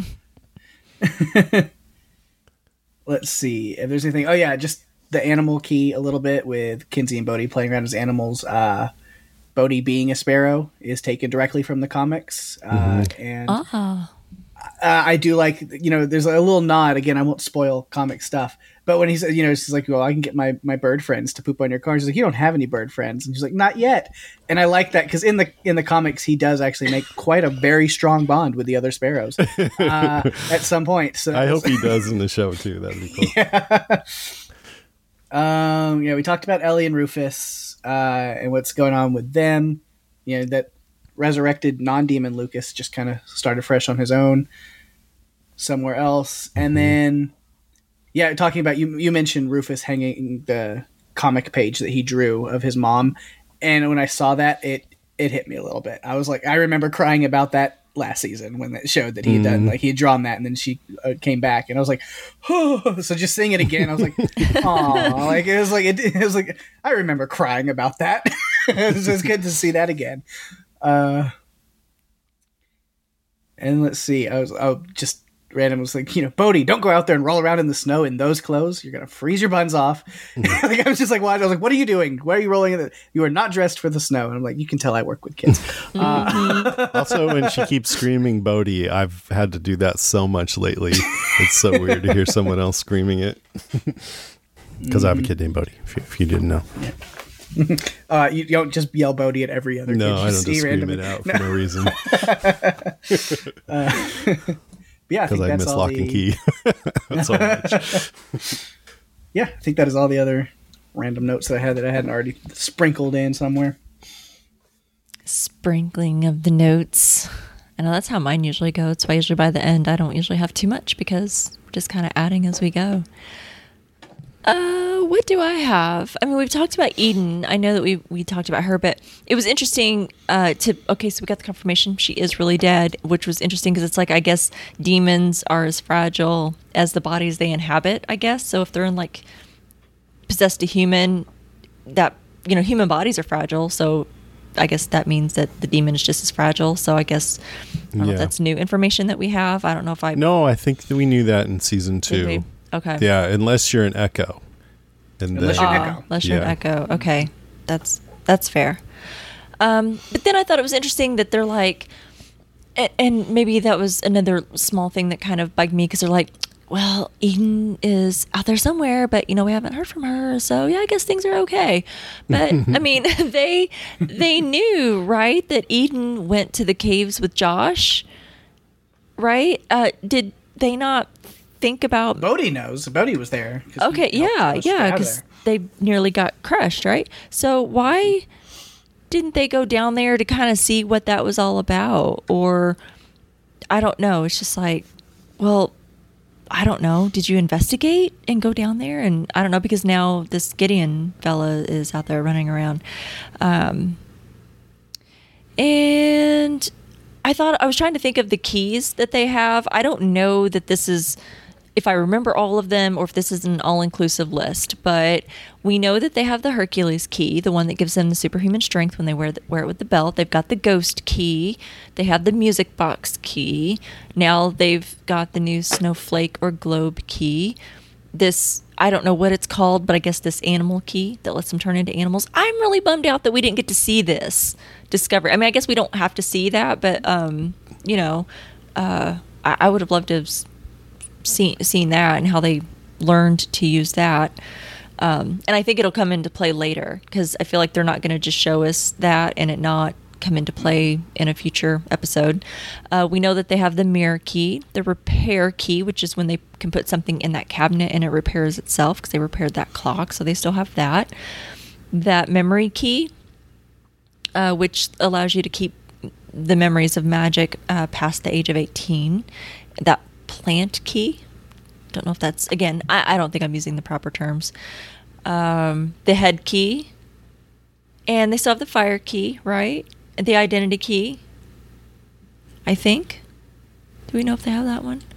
I'm not sure. I don't know if there's any left that they didn't have access. Yeah, didn't yeah. Have, except for Eden pretty, the Anywhere key, key, and the Echo and key. the Echo key. Right. I think they have all the other ones, but I'm not positive. Right, and then they've got the one that Kinsey that was one of my favorites. I mean, there's, I mean, definitely, I would always take the Anywhere key. I mean, if you give me a choice, I'm probably definitely going to take that one. But I loved mm-hmm. Kinsey's new key that she got last the season, where she key. got the like the angel key and it gave oh, her yeah. wings. Thought that was really super cool. Um, so yeah, I don't know. Just wanted to kind of give a quick rundown of the ones that um, that we have. And it looks like Gideon has the Anywhere key and the Echo key. And I thought it was interesting because um, we didn't talk about it there at the end. This the ground cracks open and the blue light comes up. I don't know what that's from. He didn't use a key for anything. He's just kind of sitting there stewing over the two keys he has, and I don't know what. Yeah. What well, prompted? We mentioned it earlier. Was I mean, it, he pressed the echo key and the anywhere key together. Whether that's what caused that, I'm not sure, but it seems to. I mean, it just kind mm. of the way they hmm. kind of focused on him holding them tight together. Maybe. I don't know kind of how that's never been established that like one key plus another key equals a you know, right. new key combo. You know, like we've yeah. never Forged heard together. of that, or seen that. Yeah. So that's true. I guess we'll find out more uh, what that's all about. Cool, cool. Okay. Anyone have anything else? Nope. Nope. That's it. Cool. Well, I looked for some news, but I couldn't find a whole lot without getting into. Whenever I started to kind of very gently look a little bit, it was all so and so explains the finale of season three. I'm like, okay, well. nope. Not, That's why I said earlier, like, no googling, no googling. yeah, I didn't, I didn't see any spoilers. I, I haven't been so lucky in, in past shows or even with Locke and Key. Sometimes, sometimes I get a little sprinkling or some s- slight information uh, and I, but that's all that kept coming up was like, you know, um, Connor Jessup talks about the finale, or you know, um, uh, Carlton Cuse explains the finale, and I'm like, okay, do we have any? we have nothing apparently. so anyway, no news uh, for this week that I could that I could see without venturing into spoiler world, and I'd really rather not, especially since this is the last season. I would really love to be surprised as much as possible. So I don't have anything this week, but if you guys ever come across something um, that's non spoilery and think it's interesting, I'm happy to um, to look at that. But uh, I'm trying not to go too deep of a dive. Um, but we did get a little bit of feedback this week. So let's see what our listeners um, had to say because uh, I'm interested what everyone else thinks about this episode. Jason, you want to take the first one? Sure. Lindsay Schlicht says, bit of a slow premiere for me with some things I'm not loving. One highlight for me is Nina finally being part of the action. It's fun to see her being excited, interested in the magic, and not sad and left out of everything. I know, I agree with that. I also kind of enjoyed the flip in roles where Nina makes the magical mistakes and Kinsey is able to be calm and in charge. Glad to have Ellie and Rufus back. I hope they're very involved in this season. Me too. Still really not loving this villain. Me neither. I know he's an actor you guys like, but I don't recognize him. So as of right now, I'm just annoyed to have this rando as our main villain. I think Eden as the final villain would have been so much more entertaining. I would have even preferred Dodge or Gabe over this doofus. Can we at least get him some new clothes? He looks ridiculous. Do you like him though? I can't really tell. Write in and let us know. uh, she goes on. No, I agree with you completely, Lindsay. She goes on. Morning, Tyler. Uh, morning, Tyler, working construction in Montana with his cute love interest coworker who would probably never really be in construction. Felt very 90s CW rom com, so I'm hoping that storyline ends quickly. Not my favorite premiere, but I have faith it'll pick up. I hope so. All right. Well, I guess if we're going the same order, I'll take the next one. Please. From Maria Lawson. Says episode one, here we go. Happy to see Ellie and Rufus back in town and that Bode and Kinsey seem closer. I know their mom is not at fault for the snow globe debacle, but from now on, she needs to wait until Kinsey is around before trying any new keys. I'm also happy to see that they're reusing keys like the mirror maze and not just showing new ones. Hope Tyler changes his mind and uses the memory key because I really miss him being around. I'm going to try to watch along with you all this final season. Can't wait to hear what you all think. Cool. I'm keeping my thoughts to myself. Um, we got an email this week, and this is actually on Stranger Things feedback. Um, this is from our friend Damien, and when we were getting ready to cover season four, he was like, I've never watched the show. And I was really shocked to hear that because I know he's an 80s child like myself. And he said he was going to go back and watch uh, for the first time. So he left us some feedback about Stranger Things. So we're taking a little bit of a turn here uh, from Locke and Key. But I always say if you write in um, and, and give us feedback, we'll definitely have it out there. So We'll read what Damien has to say. So he says, Hi, I just started Stranger Things for the first time a little over a week ago, and I thought I would write in and share my thoughts. I have many friends who've been watching since the beginning, so I've known for a while how good the show is, but never took the time to check it out myself. So I finally decided to dive in and start binging, and can easily say I was sucked in from the start. As a child of the 80s, the show brings back all that 80s nostalgia. I was a few years younger than Mike Wheeler, and uh, company when the show took place, but they remind me of my friends when I did um, at that age, even down to hanging out in one of my friends' basements and playing Dungeons and Dragons. We were a little awkward like the boys in the show, and that seems to be what kept us together.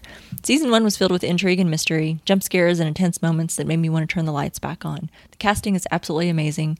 David Harbour blows me away as Hopper and is by far my favorite character. Love all the young actors too.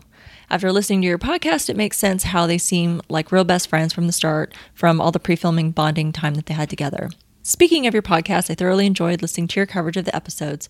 After every show episode, I would have questions, and then I would listen, and you guys would have the same questions. I love the chemistry between Grimmie and Sean from the start.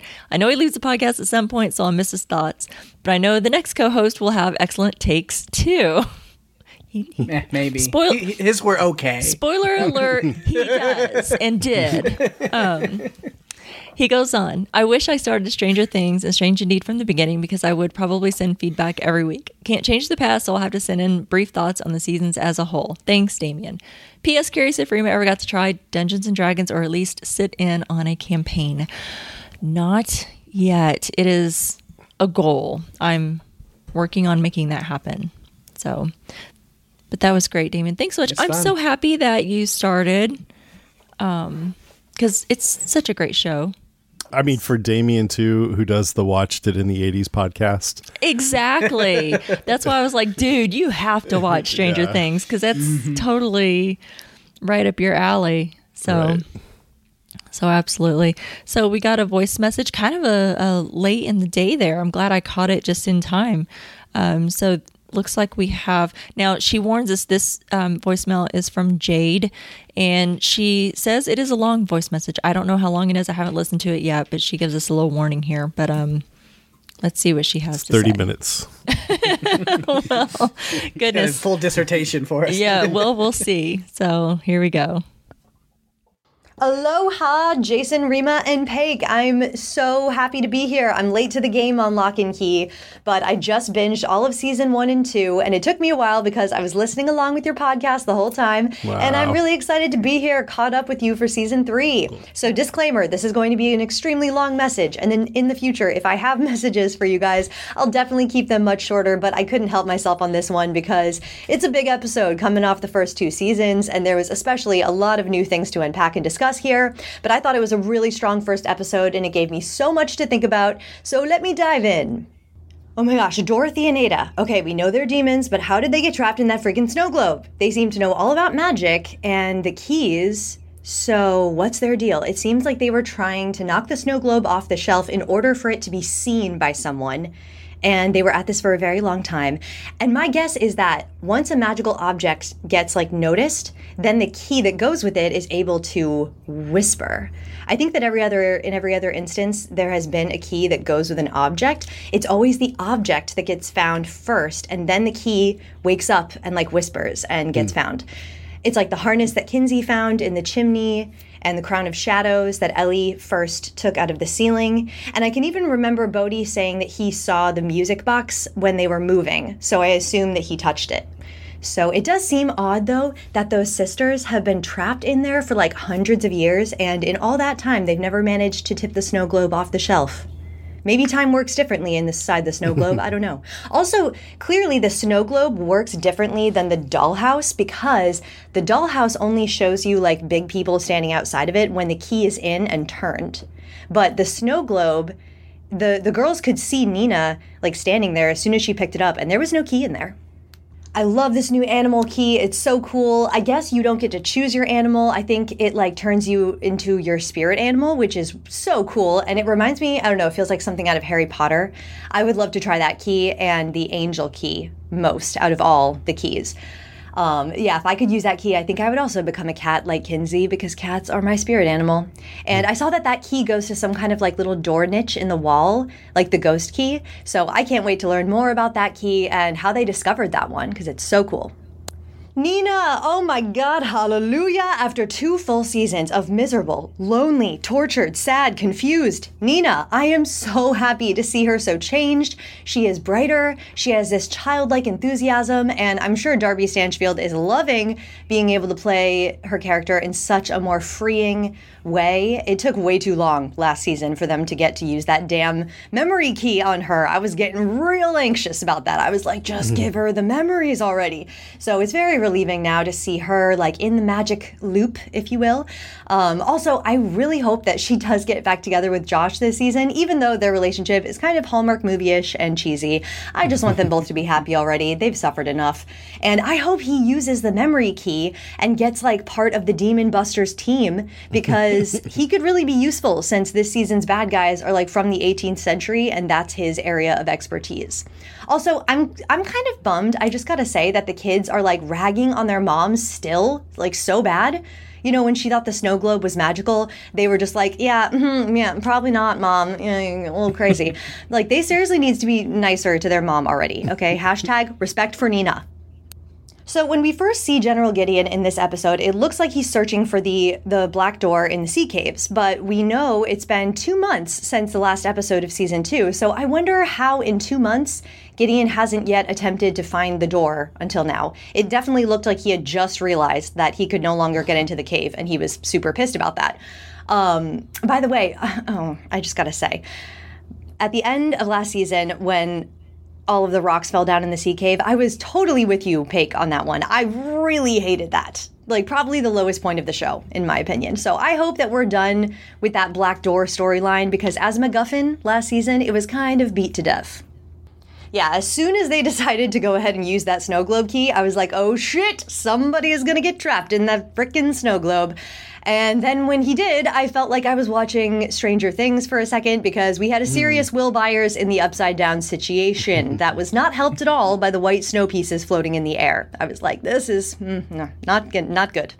I guess there was no safe way of testing that key because the entire house and the surrounding grounds also get, you know, like transformed into the snow globe. So I was wondering how far away you'd have to walk from the house to be like out of snow globe territory. We see that Bode is like banging on the glass when he's in there, and he's next to that tree that has the hanging log that kind of like that's the perimeter and it, the house looked pretty far behind him so you'd have to walk pretty far Okay, my favorite scene. I loved, loved, loved the ass kicking mother daughter duo moment with Kinsey and Nina.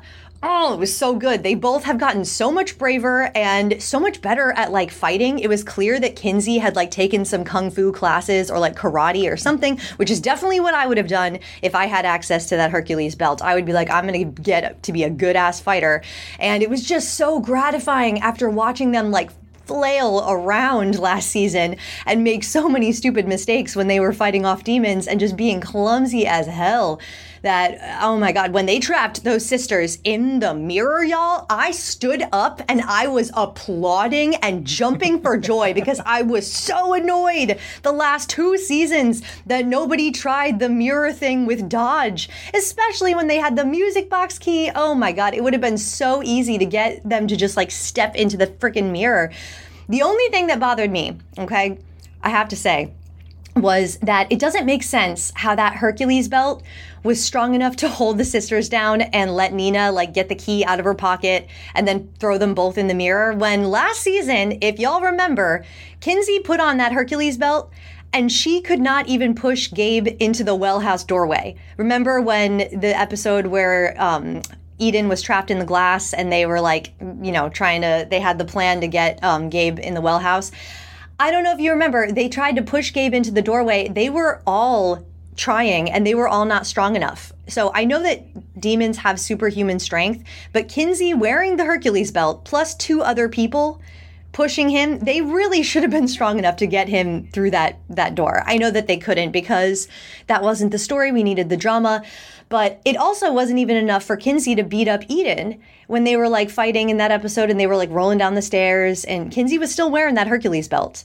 And then, you know, remember Eden got up and ran away after she cut Scott with some glass. So, you know, I don't understand the strength of this Hercules belt. Sometimes it's enough to be stronger than a demon, sometimes it's not, whatever the writers need it to be. So, also, once the sisters got into the mirror, they were touching the mirror walls and they were like leaning up against them. And I thought that as soon as you touched the mirror, they all shattered that's what happened in episode one and two, I think, last season.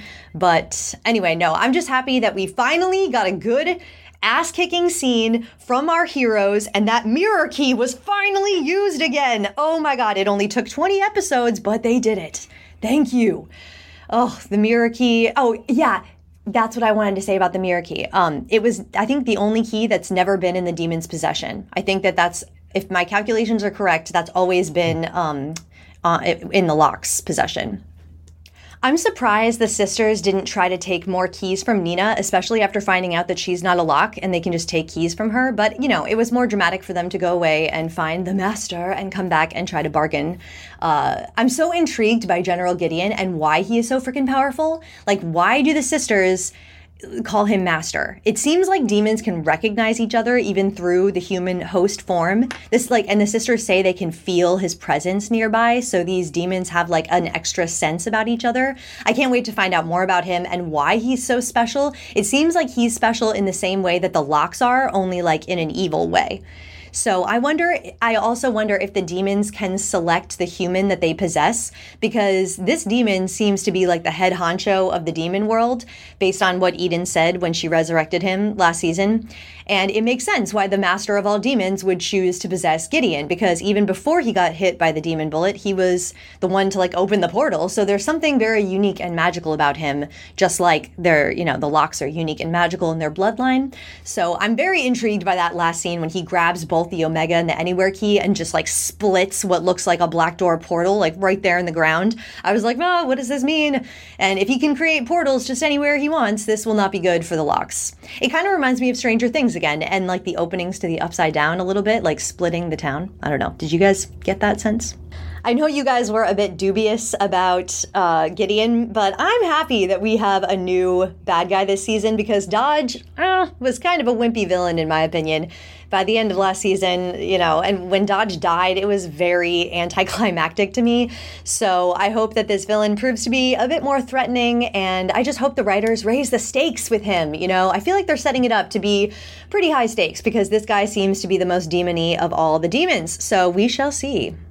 I'm glad Lucas isn't in this season because Ellie's relationship with him and the whole plot line where she used the Echo Key to bring him back was a real low point for me, and I never felt it was believable, and it made Ellie look really sad and pathetic. But what we see of Ellie in this episode is really depressing, and she seems super sad and in a really dark place, and I don't like this one little bit. I really hope this season shit turns around for her and she gets on the badass Demon Busters team, and her and Nina become besties. I really wanted more out of that scene where Nina asks her about her time in the demon world behind the black door. I was really disappointed by her generalized answer, and I get this feeling that the writers just don't know what to do with her character. Like with Erin's whole arc last season, it was just, oh, really upsetting. I really hope they don't keep underutilizing her and uh, I just can't take another Erin situation because the writers did Erin so dirty when they killed her off. It just it makes me mad. That whole Erin thing makes me mad. I can't go there. So I just hope the writers give Ellie better storylines and don't continue to waste her character. But I, you know, I don't like the way they brought her back last season. It felt too easy and it didn't make a whole lot of sense. But if they're going to do something like that, they really need to bring it and make it pay off with Ellie. So fingers crossed on that one. I already really hate that Tyler can't remember magic, and I just wanted to scream at him, You are safer if you are aware of magic. Knowledge is power, dude. I would always choose knowledge over ignorance. That's just me. And Jackie basically died because she chose to forget and couldn't properly defend herself against the demons. So you know, even if he's doing it out of solidarity to solidarity to Jackie, it, seems like a stupid decision when you consider it because always the theme is to know what you're up against. You know, Tyler should know by now. Kinsey is safer when she keeps her fear, and Tyler would be safer if he kept his knowledge of magic. But whatever, there always has to be one person who's out of the loop, like Nina and uh, Uncle Duncan were last season. So this this season it's Tyler, I guess, and I'm not happy about it. I have a couple of predictions. Um, I haven't read any of the comics or looked on any spoiler websites. This is just my intuition slash educated guess, but.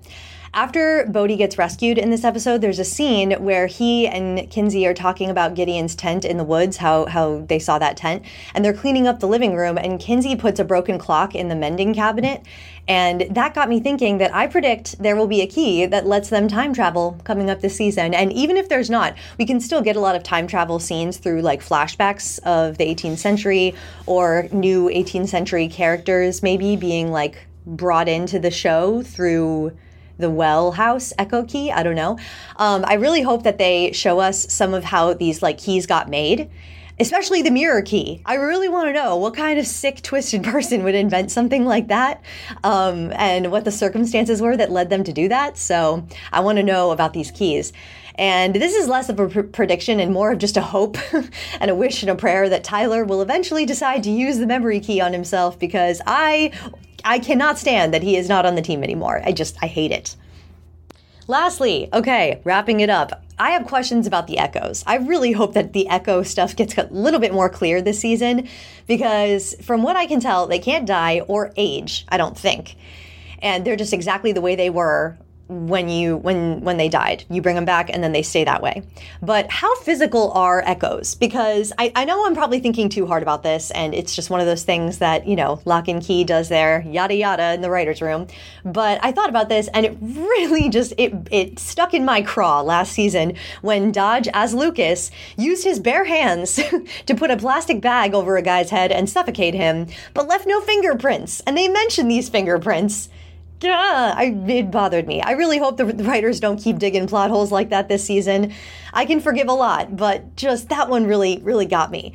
And it, it was, you know, kind of like a situation where the black door randomly opened when the cave was crumbling. But anyway, I digress.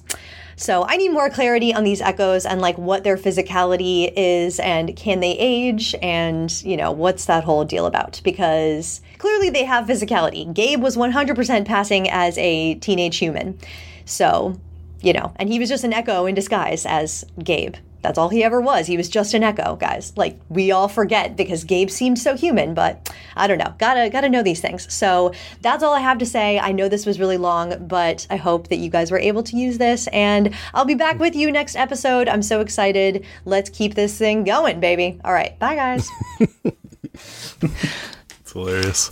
That was a really great, enthusiastic email. Yeah, I, voice I message. think it's the first time we've heard from you. Yeah, for sure. And I love the enthusiasm, love the yeah excitement. It's great. She should be podcasting. I was say, really be podcasting. Yeah. I feel like yes, Jade, you need a podcast, and she has a fantastic voice.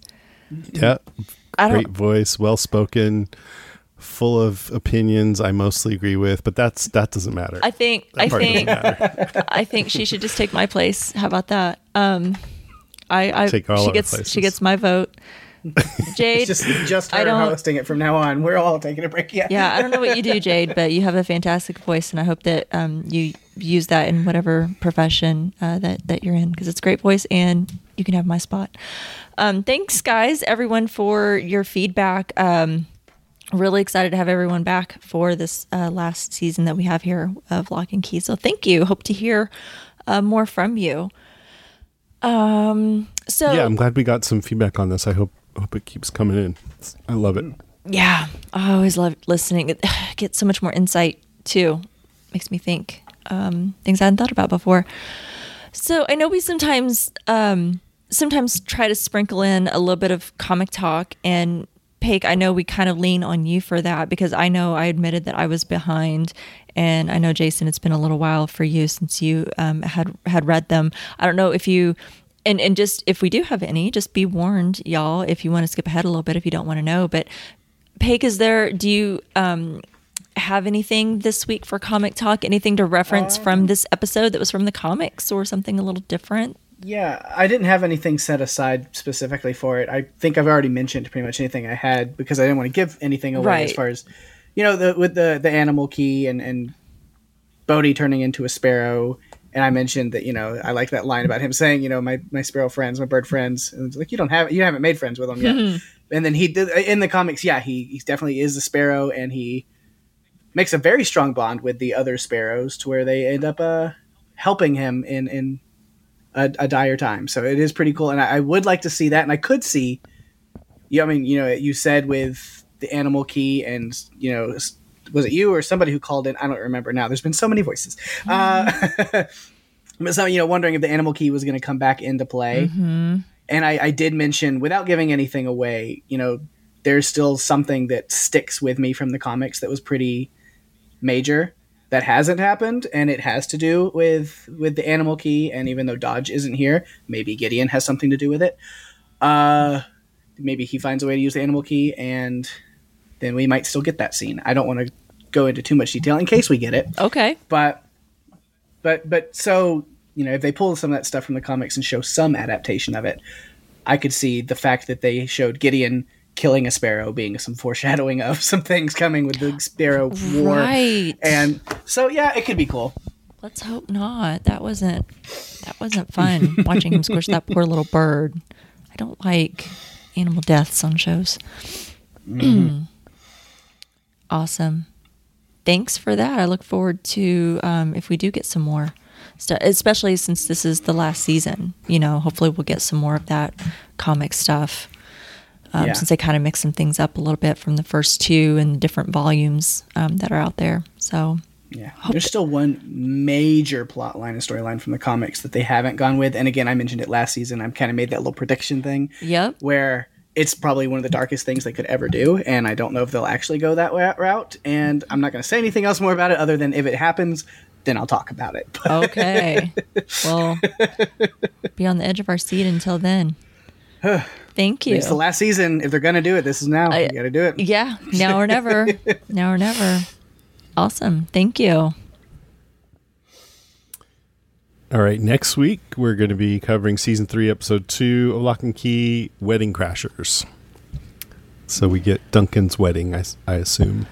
I assume. Yeah. Can't wait for that. Special cameo from Vince Vaughn. Is that no? Owen Wilson? Um, That'd be cool. Yeah, it's a funny movie. Well, we are excited for you to follow us into Key House, but until then, you can follow us on Twitter at Strange Cast. You can like us on Facebook at facebook.com slash stranger cast. You can email us at strangerthingscastpod at gmail.com, and you can also find us on the TV Time app. And you can find Strange Indeed and a bunch of other great podcasts, which now I feel like there are a ton now. So I, I can say that with conviction at podcastica.com. Go out and leave a review for Strange Indeed on Apple Podcasts. Well, that's really great and leads me into what I'd like, love to hear. Would you love to tell our listeners uh, what's next for Podcastica? You're, you've got a, quite a busy month, right? Coming up? I mean, yeah, one of the things that we've been doing already that I've been totally digging is covering the end of Better Call Saul here. There's one more episode in the series. Me and Rima and David have been covering that. If you didn't know, you can get more Rima by going and listening to that podcast if you're a Better Call Saul fan. Uh, we've it's such a great show and so that's what makes it a pleasure to cover because it's just so good. It's next level. so that's level. been really fun. Yeah, it's just yeah. a next level show. It really is top tier. That's, um, that's been like appointment viewing and listening where I'm like the second I can watch it, I have to watch it, and then the second you oh, guys drop your episode, I have to listen. Oh, so, nice. that's nice. Yeah. That's good to hear. yeah. I didn't know you cared. Um, uh, and then uh, uh, Alex and Lizzie finished covering the series from from Epix with um, Michael f- from Lost what's Harold that? Perrineau. Harold, Perrineau. Thank you. That's a crazy series, dark and weird and very yeah. Twilight Zoney. And now they're going to be interviewing the woman who plays Donna, and they just had this contest for people to um, color, send in like color crayon drawings of different scenes. So they're really having a lot of fun with that podcast. Mm-hmm. Uh, if you liked Lost, I recommend checking out that show and listening to them. Um, we just we have like more people coming into the podcast to go full. That's Alex and Lizzie. They're new, to Podcastica, and then um, Jamie and Mark are starting to cover Sandman, another Netflix show, and that's its own separate podcast. So if you go to podcastica.com, you can see Sandman uh, cast. And so that's going on. That's all going on. And then next week, She Hulk comes out, and uh, Penny and Greg are going to be covering that She Hulk Attorney at Law, which I'm excited to hear because Penny was a lawyer until just recently, and oh, She Hulk's yeah. a lawyer and then um, right after that is House of the Dragon with with uh, Rima and Kristen. Kristen's back after having done a full Yay. rewatch of Game of Thrones. So really excited to have Kristen back with Podcastica. Some of you listening to me might remember her coverage, her amazing coverage of Game of Thrones. So she and Rima are going to be rocking that one. And then uh, soon after that is Lord of the Rings, which uh, Anwen from New Zealand and I think Penny are going to be co-hosting with some guests and stuff. So yeah, there's a ton of stuff coming up. Oh yeah, also Tales of the Walking Dead that starts this weekend. So tons of stuff. there's no shortage of content at Podcastica. Yeah. yeah. Very exciting. Big month. Everything's uh, just dropping at one time. Yeah. If you haven't, if you've only listened to Strange Indeed, and you're at all curious, just go to podcastica.com and you can pick and choose what what you might want to dip your toes in with other podcasts. So much great shows and so many great podcasters in the yeah. network. Yeah, well, and speaking of great podcasts and podcasters, uh, Paige, would you like to give us a little tease of what you and Daphne have at your podcast, Run for Your Lives? Yeah, the uh, latest episode that is up now is Jurassic World Dominion. We finally jumped into that one. Nice. With, we talked about him a little bit earlier, watched it in the 80s podcast host Damien oh, joined us for that one. Cool. cool. And that was a lot of fun. We had a lot of fun kind of just nerding out about dinosaurs and nostalgia. Uh, That's great. so that was that was a lot of fun. And then I would plug like next week, but I was like, oh, we're recording another episode pretty quickly that'll be up even before that one is up. So I'll plug what's upcoming when we record our next episode so, uh, on the episode two. Just look forward Ooh, to it. See now, now everyone has to come back so they can they can hear all about it. That's awesome. Yeah. Thank you. All right, that's it. That's our show. Thanks for listening, everybody. Until next time, I'm Rima. I'm Jason. And I'm Paige. And Sherry B is strange indeed.